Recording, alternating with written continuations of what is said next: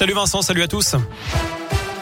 Et une info pratique pour débuter avec l'autoroute A89 qui sera fermée dans les deux sens les deux nuits qui viennent entre Balbigny et la tour de Salvagny près de Lyon.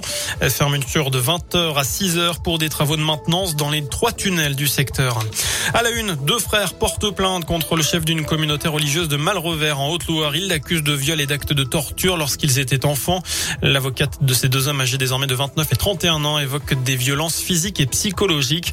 Selon elle, à l'époque, ils avaient été exclus de la communauté en 2003 par que la maltraitance ne soit découverte. Dans l'actu également, tout augmente sauf nos salaires. Le mot d'ordre ce matin dans les rues de Rouen, de saint et du Puy-en-Velay. Journée de mobilisation interprofessionnelle, la première depuis la rentrée pour la hausse du SMIC et des salaires contre les réformes de l'assurance chômage et des retraites. 950 personnes ont défilé à santé selon la préfecture, 400 à Rouen.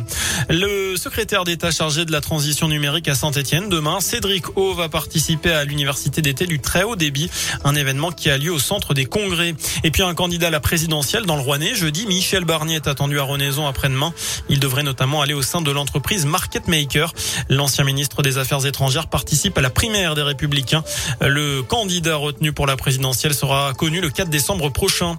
Fin de la prise d'otage dans une prison de l'Orne. Un détenu qui purge une peine de réclusion criminelle à perpétuité a retenu deux agents pénitentiaires au sein de la prison de Condé-sur-Sarthe.